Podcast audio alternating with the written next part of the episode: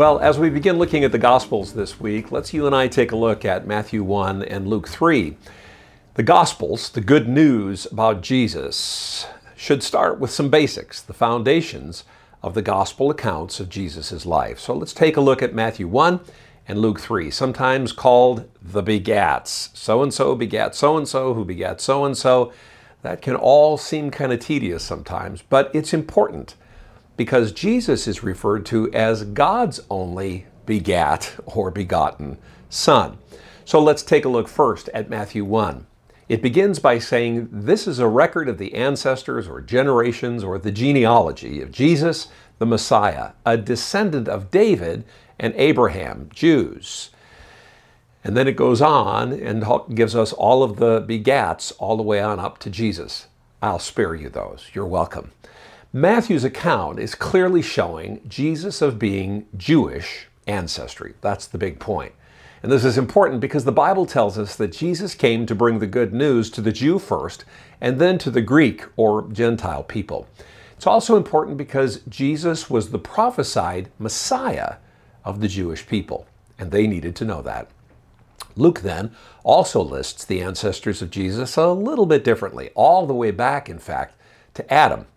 In chapter 3 of Luke's gospel account, Luke appears to be using the idea that Jesus, as the son of Adam, is the fulfillment not just of Jewish hopes, but of the hopes of all people, both Jew and Gentile.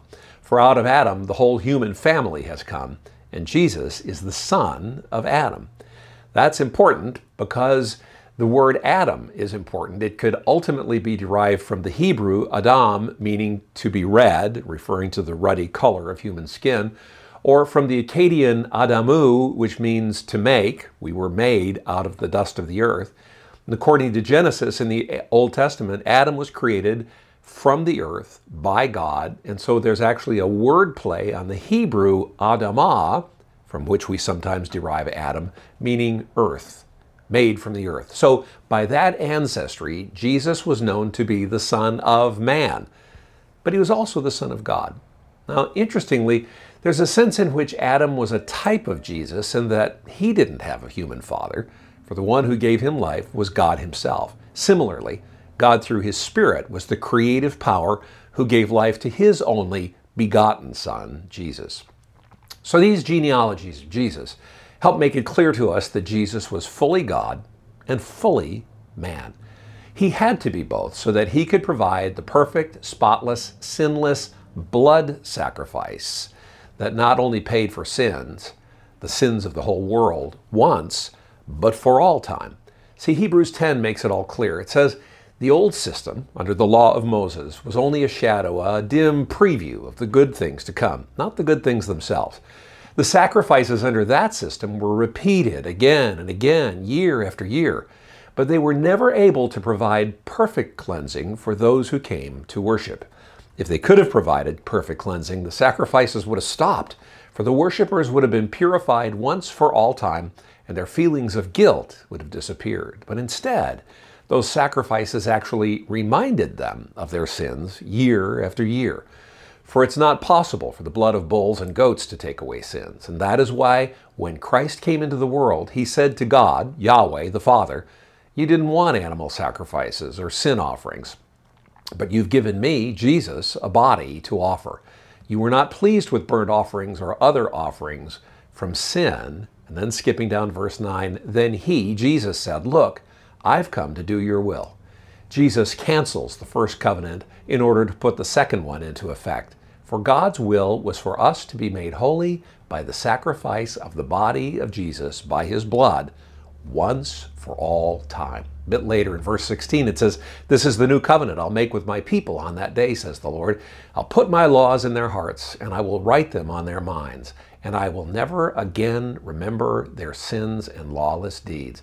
And when sins have been forgiven, there's no need to offer any more sacrifices. All this was made possible because Jesus, by virtue of being conceived by a creative miracle of the Holy Spirit, was fully God and yet at the same time, quite clearly from his ancestry, he was fully man by virtue of that ancestry, so that his blood would pay for the sins of as many as would receive him and receive it just by believing. Fully man of human flesh, he provides the blood required for forgiveness. Fully infinite God, he provides a blood sacrifice that is perfect and covers sins infinitely. Hebrews 2, verse 14 sums it up. Because God's children are human beings made of flesh and blood, the Son also became flesh and blood. For only as a human could he die or bleed, and only by dying could he break the power of the devil who had the power of death. I hope the next time you have the opportunity to read the begats, you won't just gloss over them or get glossy eyed and read past them, but that you will see them for the important insight they provide in making Jesus the perfect sin offering for mankind, for all who will believe. Jesus, we thank you for leaving all that you had in heaven, allowing yourself to become infused in a begotten human body, so that through your human blood, but your sinless perfection as God, you could pay for our sins once and for all time. We thank you for that great, great love that caused you to do it. We thank you in your name. Amen. So keep on looking up and keep the faith.